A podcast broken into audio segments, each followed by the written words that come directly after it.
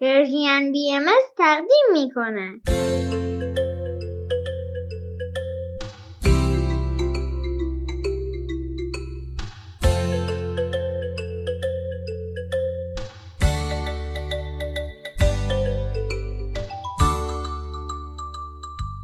سپیدار و ویز.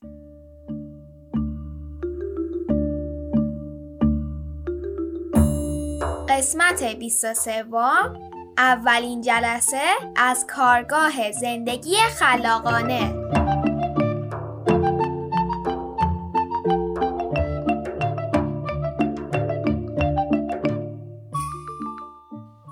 سلام بچه ها روزتون بخیر. ویز داره با هیجان میگه درود بر شما. سلام. به برنامه ما خوش اومدین. امروز سیوم تیر ماه 1401 خورشیدی و 21 ژوئیه 2022 میلادیه. و ما خیلی خوشحالیم که به صدای ما گوش می‌کنید. چرا؟ چون خبر هیجان انگیزی داریم این هفته اولین جلسه کارگاه زندگی خلاقانه برگزار شد. امو نقاش خیلی زحمت کشیده بود. ویز میگه بهتر نیست که همه چیز را از آغاز روایت کنید؟ درست میگه. پس سپیدار تو شروع کن. باشه. من و مامان و ویز چند تا از همسایه ها را برای کارگاه زندگی خلاقانه دعوت کردیم. راستش من یه کمی سختم بود می‌فهمم ما با همه اون آدما صمیمی نبودیم ولی به هر حال توی محلمون یه امکان جدیدی داشتیم و اگه به بقیه معرفیش نمی کردیم خیلی حیف بود. وقتی اتفاق خوبی میفته و فرصتی تو زندگی مهیا میشه آدم دوست داره اونو با بقیه به اشتراک بذاره.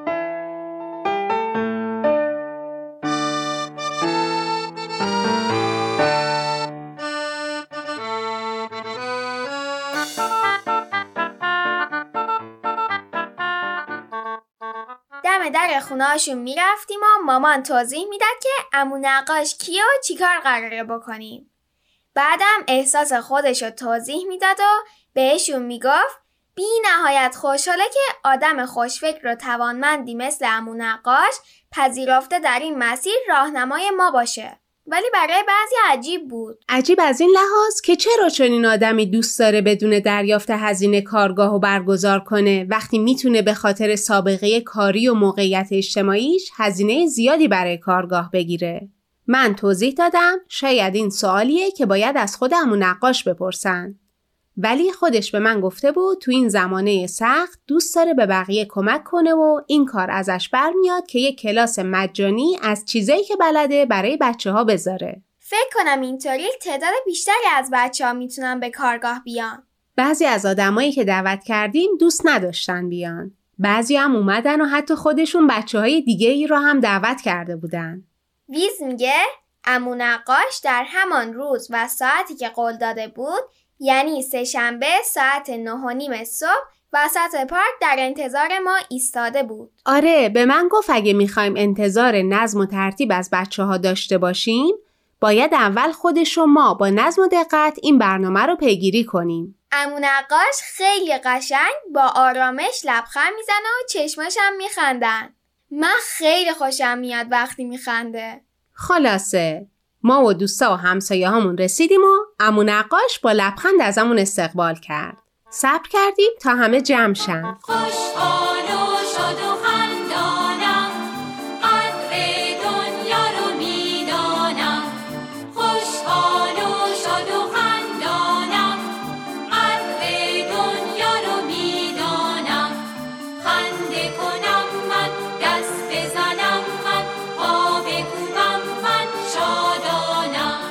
کلی مادر و پدر و بچه ها به جمعمون اضافه شدن. خیلی رو نمیشناختیم ولی اشکالی نداشت. امو نقاش از قبل به ما گفته بود چه یک نفر چه ده نفر قراره با هم بگیم و بخندیم و تمرین خلاقیت کنیم. تعداد مهم نیست. بعد امو نقاش خودشو معرفی کرد. گفت کیه، چه درسی خونده، چه کارایی کرده و چه دقدقه هایی در مورد بچه ها داره و چرا فکر می‌کنه که پرورش خلاقیت می‌تونه زندگی بچه ها رو بهتر و قشنگتر بکنه. خلاصه امو نقاش به پدر مادر گفت که برنامه امروز چیه؟ معرفی خودمون و بازی. خیلی تصویر قشنگی درست شده بود. توی پارک بین درختها روی چمنا یه عالمه بچه های متفاوت روی زیلو و گیلم های رنگ و رنگ نزدیک هم نشستن. ما والدینم کنارشون ایستادیم. خیلی دوست داشتن همه گفتگوهای همون نقاش و بچه ها رو بشنون و کنار زیلو و بچه ها موندن. خیلی هم به مرور کمی دور شدیم و شروع به صحبت با همدیگه کردیم. این وسط ویزجون نشسته بود کنار امو نقاش و با لبخند به بچه ها نگاه می‌کرد. چند تا از بچه های ساختمون خودمون تو چهارشنبه سوری، نوروز، روز زمین و روز تیرگان ویز رو دیده بودن و این صحنه اصلا اصلا براشون عجیب و غریب نبود. چند نفری از بزرگترها هم همینطور. ولی کلی از بچه ها والدین بودن که از دیدن ویز کم مونده بود شاخاشون در بیاد. برای من جالب بود که چرا همون نقاش ویز رو پیش خودش نشوند. یه کمی که گذشت فهمیدم. ویز؟ ویز ذوق کرده بود. همین الانم یادش افتاد و دوباره ذوق کرد. امو نقاش چطوری صحبت با بچه ها رو شروع کرد؟ خودش رو معرفی کرد. برای من خیلی حس خوبی داشت. اینقدر از لقبی که من و ویز بهش دادیم خوشش اومده که خودش همونطوری به بچه ها معرفی کرد. یعنی؟ یعنی نقاش اونقدر دوستش داشت که خودش رو با لقب همون نقاش به بقیه معرفی کرد. می‌فهمم چه حس خوبی داری. خب ادامه بده.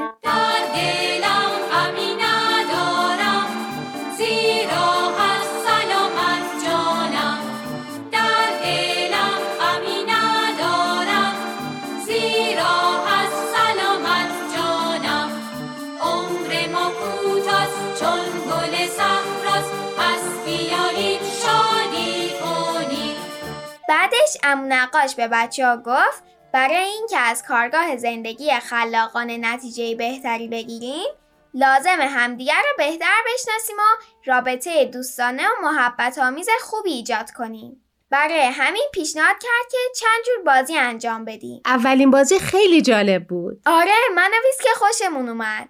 بازی اینطوری بود که ما خودمون رو معرفی کردیم. هر کس گفت اسمش چی و چند سالشه. بعد امون نقاش برامون یه آهنگ گذاشت و بهمون گفت تا تموم شدن این آهنگ به سه جمله که می‌خوایم در مورد خودمون به کلاس بگیم فکر کنیم. ولی یه شرط وجود داره. یه شرط خندهدار. اینجا بود که امو نقاش به والدین گفت اگه دوست داریم ما هم می‌تونیم به بازی ملحق بشیم. ما هم از خدا خواسته قبول کردیم. شرط بازی این بود که هر کس سه جمله در مورد خودش بگه. از این سه جمله دو تا جمله درست و سومی باید نادرست باشه.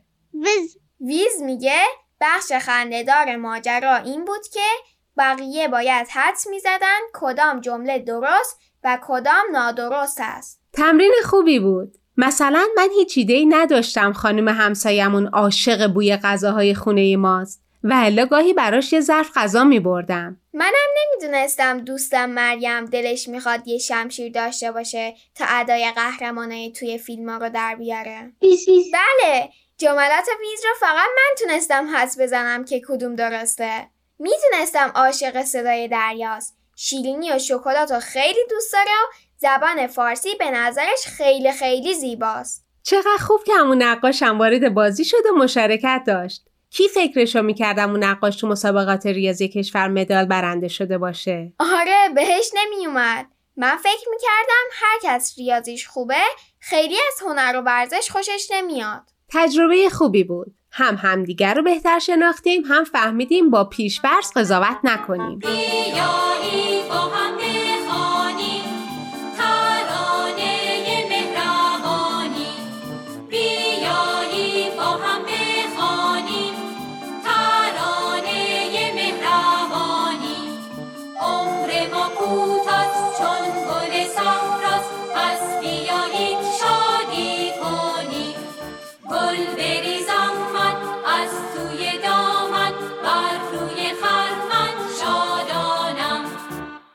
بعدش توی یه دایره بزرگ ایستادیم. امون نقاش یه توپ دستش بود. بازی اینطوری بود که اسم همدیگر رو صدا می‌کردیم و توپا به سمت اون فرد پرت می‌کردیم.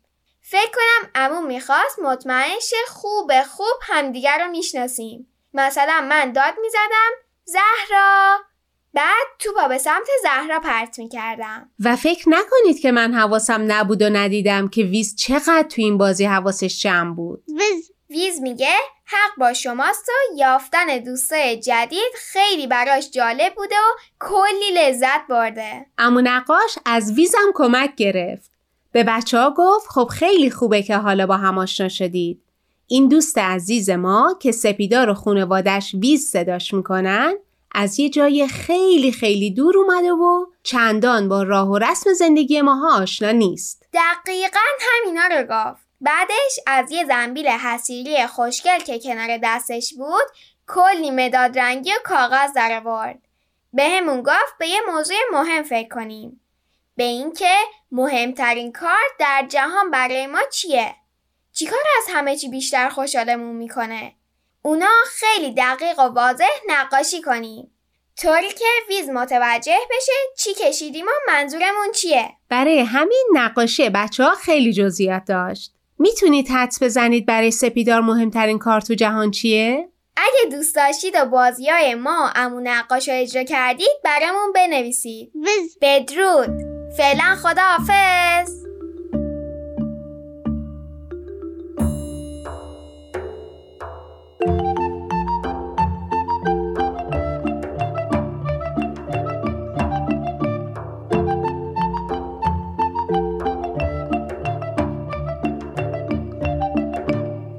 عزیزان بعد از شنیدن یه آهنگ تیپ تیپی برامون از سفر جدیدش میگه.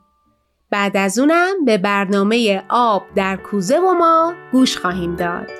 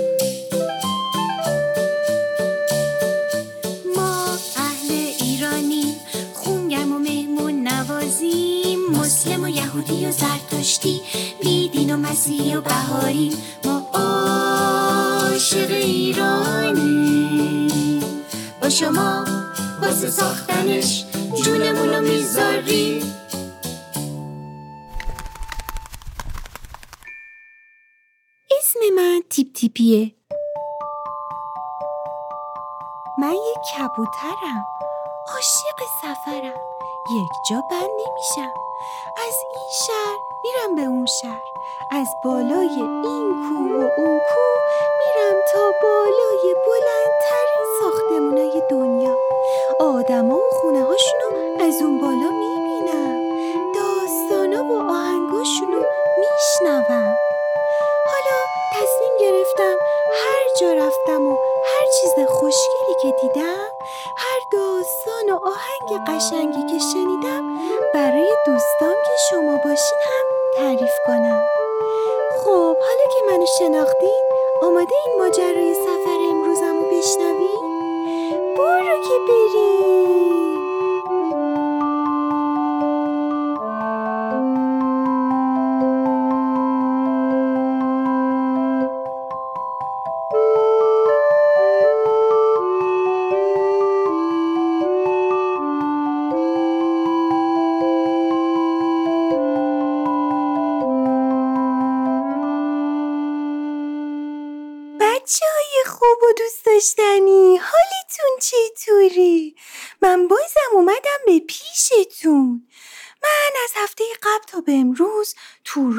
بودم تا به شهر بعدی که الان توش هستم برسم.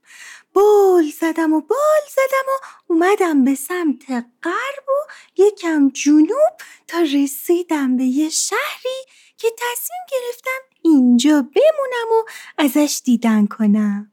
شهر زیبای دزفول چه دلپذیره بار دسفیل ساز جمیره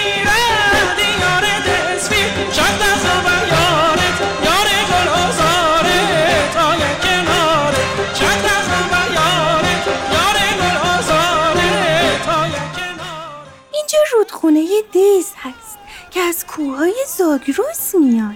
روی این رودخونه یه پل خیلی خیلی قدیمی وجود داره. به اسم پل ساسانی که صدها سال پیش ساخته شده. هنوز هم با برجاست. میشه روی این پل قدم زد و منظره زیبای شهر رو تماشا کرد. منم اومدم روی یکی از تاقای پل نشستم و دارم کیف می‌کنم.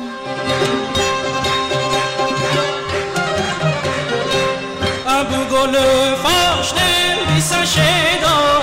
ابو گل فاش دل بیسا شیدا. دشت بیابون دارد تماشا. دشت بیابون دارد تماشا. کنار رودخونه دز تفریگاه های مختلفی درست کردن.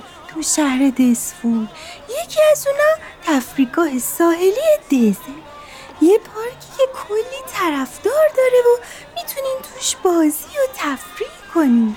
منم برم تو جمعیت ببینم چه خبره.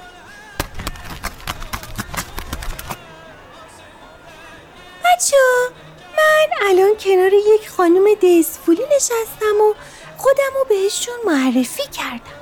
می‌خوام راجع به سوقاتی های ازشون بپرسم آماده این؟ ام خانم ببخشید میشه برام از سوقاتی های این شهر بگی؟ پنج سوقاتی معروف دسپیلو الان سی تو بگوام یکی کپ و بافیه یکی قلمنه دسپیلیه خراتی ورشو کلیچه دسپیلی گفتین کپو بافی؟ چجور چیزیه؟ کپ و بافی هنریه که با استفاده از ساقه های نخل سبد و سیمی و کاسه درست بکنه با کامواهای رنگی هم تزینش بکنه ساقه های جوان و تازه نخل رو میپیچن دور ساقه های کرتک و اینجوری انواع ظرف و ظروف پیش رو درست بکنه این هنر طرفدارای زیادی جای جای ایران دارن. میریم به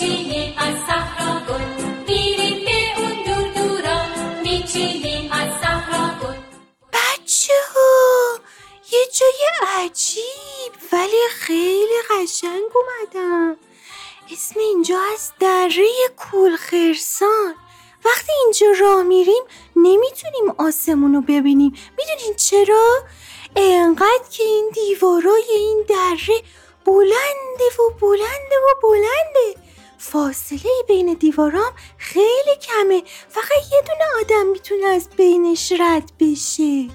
چه جای جالب و قشنگیه. این دره هم یه بخشی از رشته کوههای قشنگ زاگرسه. بیوبریمش بیوبریمش تا نکندن چارشه.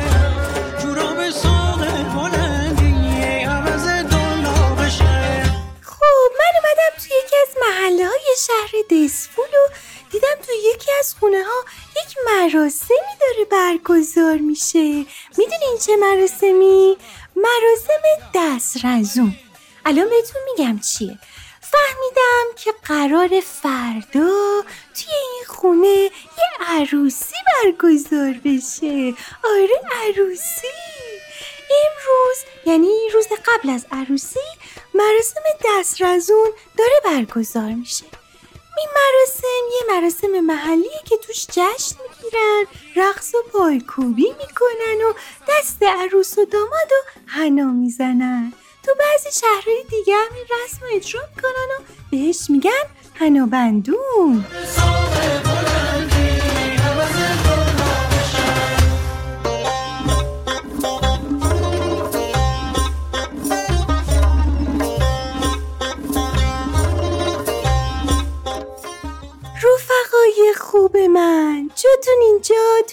دسفول. خالی بود حسابی. من که کلی کیف کردم. هنوز می‌خوام یه کم دیگه تو طبیعت اطراف اینجا برای خودم پرواز کنم. ایشالا که شما هم از این تایم که با هم بودیم لذت برده باشین. اگه دوست داشتین چیزی به من بگین یا عکسی برای من بفرستین حتما حتما به من بگین و بچه ها من خیلی خوشحال میشم از گرفتن پیغامای شما. به آدرس تلگرام و واتساپ دردانه حتما برام پیغاماتون رو بفرستین. تا سفر بعدی و شهر بعدی خداحافظ! من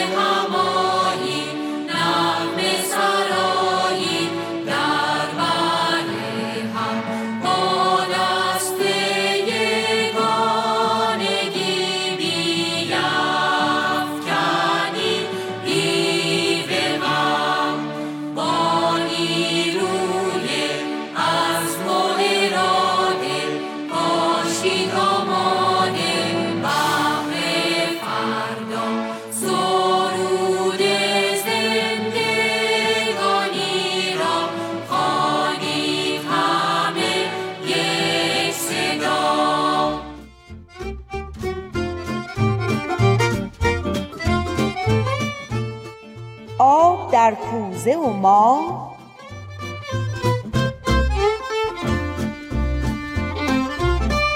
کاری از گروه نمایش رادیو پیام دوست.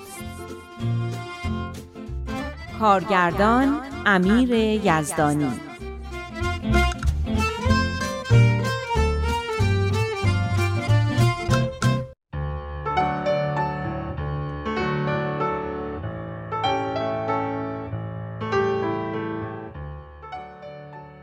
صحبت کردن با مدیر و معلم شانیا یه موفقیت و یه تجربه عالی بود.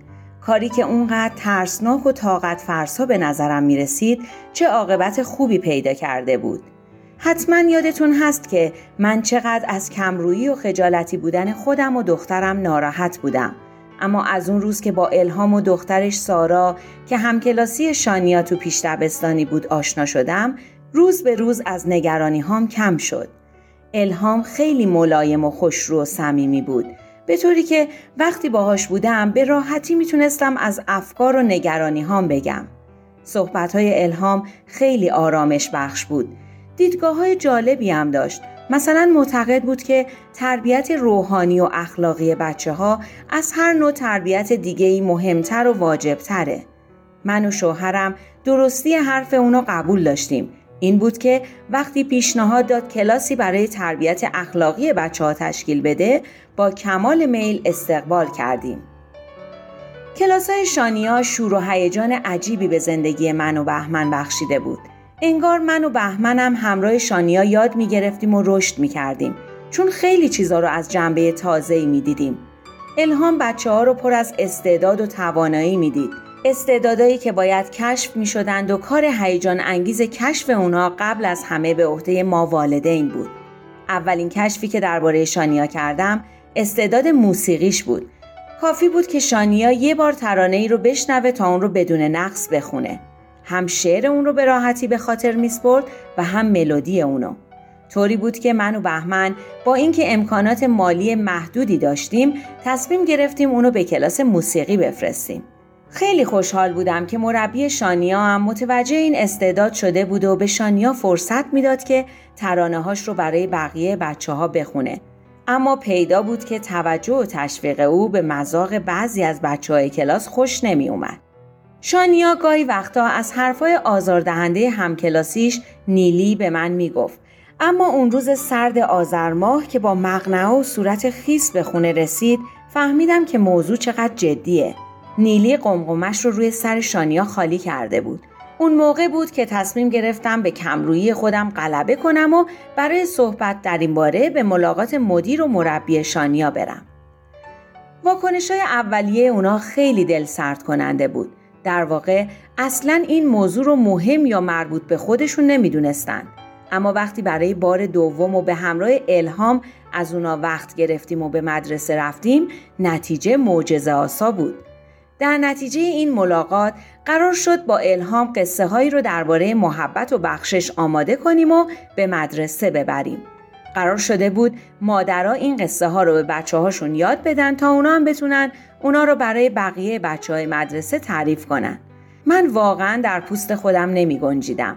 تعریف کردن این قصه ها هم می‌تونست حس حسادت بقیه بچه ها رو از بین ببره و باعث دوستیشون بشه هم باعث می‌شد شانیا به کمرویش غلبه کنه و اعتماد به نفس بیشتری پیدا کنه. مسلما تعریف کردن قصه درباره موضوعاتی مثل محبت و بخشندگی کمک خوبی به یادگیری خودشم بود. تازه از حالا راهی برای کمک و خدمت به دیگران پیدا می کرد.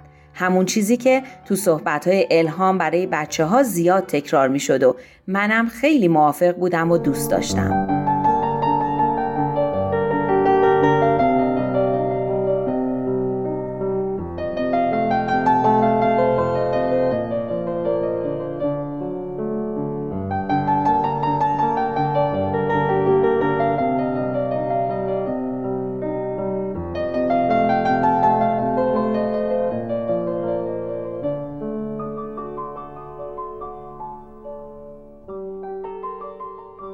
اینا که همش خبر خوبه پس تو چرا قیافت این شکلیه؟ برای اینکه کسی نیست قصه ها رو تایپ کنه. آرزو چی؟ نه بابا آرزو اینقدر درس داره که به این کارا نمی‌رسه. حالا یه امتحانی بکن بهش زنگ زدم اما کلی عذرخواهی کرد و گفت یه عالم درس و تکلیف داره و نمی‌تونه. راستی گفت کامپیوتر قدیمیش هست و اگه بخوام بهم قرض میده که خودم یواش یواش تایپ کنم. مگه تو تایپ کردن بلدی؟ نه مشکل همینه دیگه. خب من می‌تونم بهت یاد بدم کاری نداره راست میگی؟ ای بابا تا من بیام یاد بگیرم یه ماه طول می‌کشه. من بهت قول میدم یه هفته همش تایپ بشه 18 تا نصف صفحه که چیزی نیست من خودم هم می‌تونم دو شبه تایپش کنم خب این شد یه چیزی. البته اگه به منم یاد بدی روزا یه مقداریشو می‌زنم. دوست دارم تایپ کردن رو یاد بگیرم و با کامپیوتر کار کنم. یه زنگ بزن خونه خالتینا اگه شب هستن بریم کامپیوتر رو بیاریم. بلکه بتونیم امشب راش بندازیم.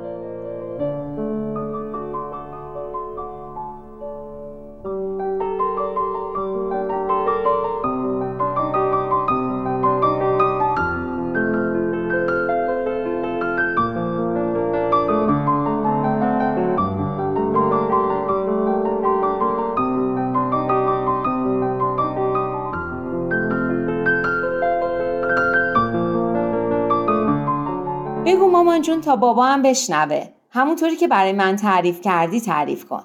آفرین. پس بابا باید روشو بکنه اون طرف؟ ای بابا حالا بیا و درستش کن. خیلی خوب.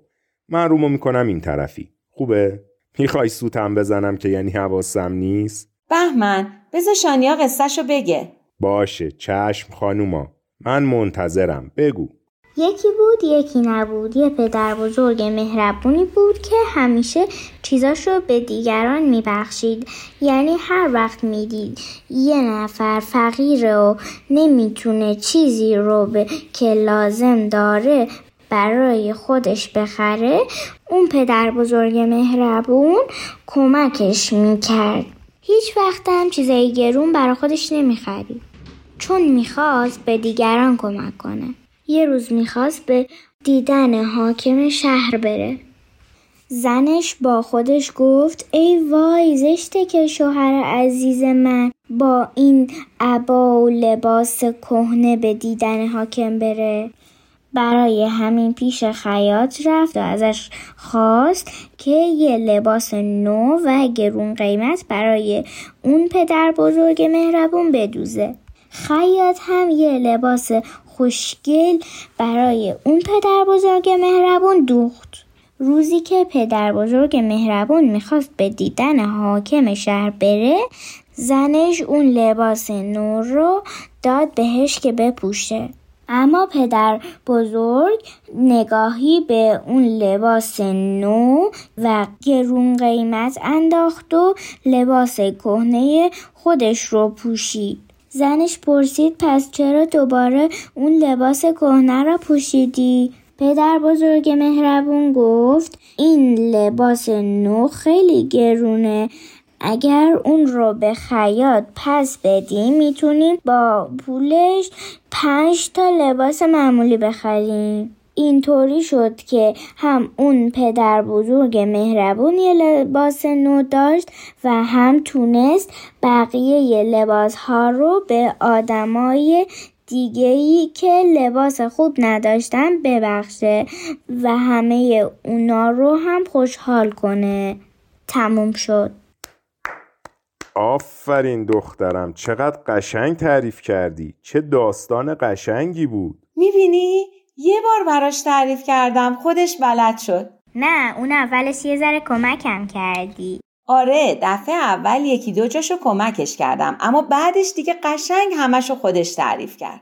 حافظش عالیه بچم منم تو درسای حفظی عالی بودم اما ریاضیم نظرت چیه که یه نامه برای خانم احمدی بنویسیم که شانیا داستانشو بلد شده و هر وقت بخوان می‌تونه برای بچه ها تعریف کنه؟ نامه نمی‌خواد خودش به خانومشون میگه مگه نه دخترم میگی دخترم؟ خودت صبح که خانم اومد سر کلاس بهش بگو باشه؟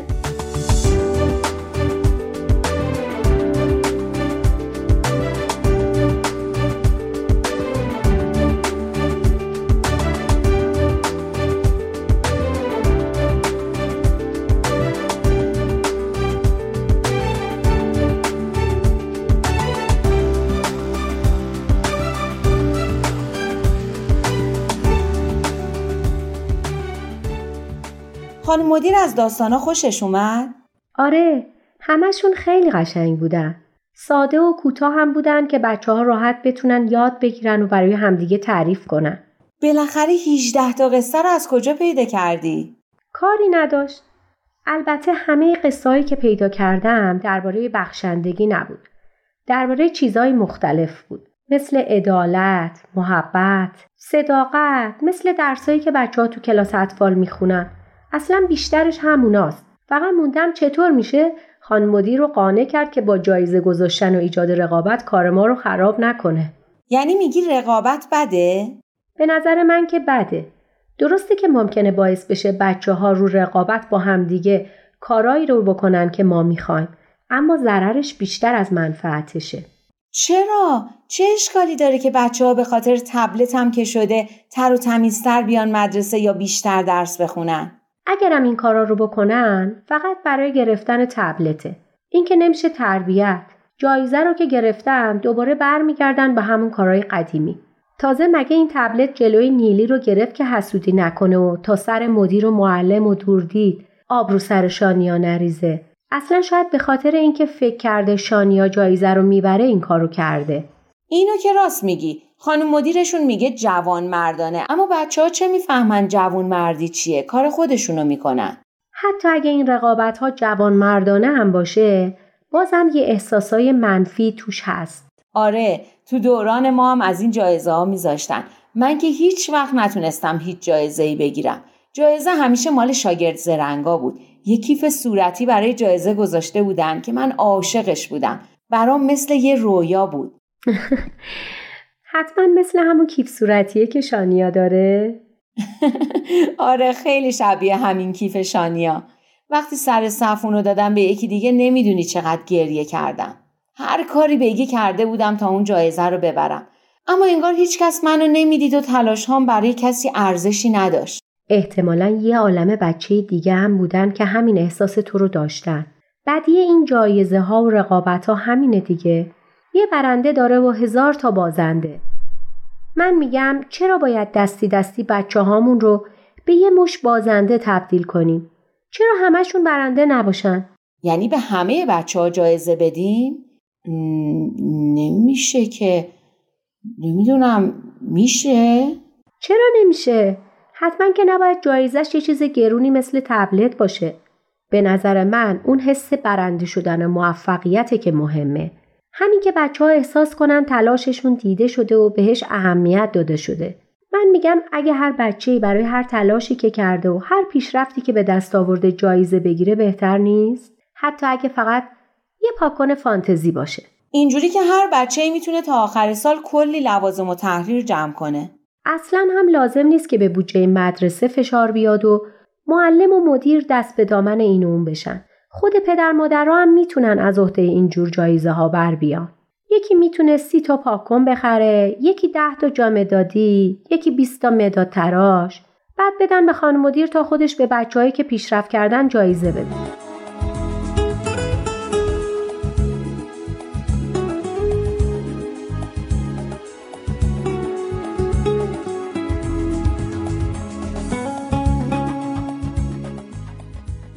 این قصه هم که برای بچه ها آماده می‌کنیم هم می‌تونه جایزه باشه. اگه یه خورده بیشتر تزئینش کنیم و بدیم برای بچه ها خودش میشه یه جایزه درست حسابی. بچه ها هم می‌تونن اینو برای یادگاری تا وقتی بزرگ میشن نگه دارن. عالیه. البته یه خورده گرون در میاد. اما یه کارش می‌کنیم. اما هرچی فکر می‌کنم می‌بینم خیلی پیشنهاد خوبیه. من و هم یه صندوق تو خونه درست کردیم. هر وقت شد یه پولی میریزیم توش. مثل بقیه پول خریدا و پول خوردا. اسم این صندوق رو گذاشتیم هوسانه. برای خرید چیزای کوچیکی که هوس می‌کنیم و خریدش توی برنامهمون نبوده. اگه ابراهیم و بچه هم موافقت کنن میذاریمش برای همین کار. یعنی شما هر وقت می‌خواین یه چیزی بخرین همه با هم مشورت می‌کنین؟ نه برای هر خریدی. خیلی چیزا تکلیفش معلومه. اما آره برای خیلی از کارا هم با هم مشورت می‌کنیم. یعنی سارا و سوها هم نظر میدن؟ آره اتفاقا بیشتر وقتا هم نظر اونا رو انجام میدیم. خیلی نظرهای خوبی میدن. راست میگی؟ یه چیزی که تو مشورت با بچه ها خیلی جواب میده غذای هفتگیه. هر پنجشنبه ازشون می‌پرسم هفته دیگه چی درست کنم. اونام اسم یه سری غذا رو میارن. من و ابراهیم هم هفتاشو می‌نویسیم و چیزایی که می‌خواد و می‌خریم. اینطوری دیگه خیالم از بابت غذا راحته. باورت نمیشه که چقدر تو وقت و مواد و همه چی صرف جویی میشه. یه بار امتحان کنی می‌بینی. چقدر خوب یکی از سوالات مهم من تو زندگی همینه که هر روز صبح از خودم می‌پرسم امروز چی درست کنم اما من اگه از بچه هم بپرسم مجبور میشیم هفت روز هفته رو پیتزا بخوریم آره اون که بچه های من هم همینطورن اما من اینجوری می‌پرسم که سه تا غذای نونی بگن سه تا غذای پلویی یه غذای فسفودی یعنی یک نواخ نمیشه که یه غذاهایی رو همیشه بگن و یه غذاهایی رو هیچ وقت نگن؟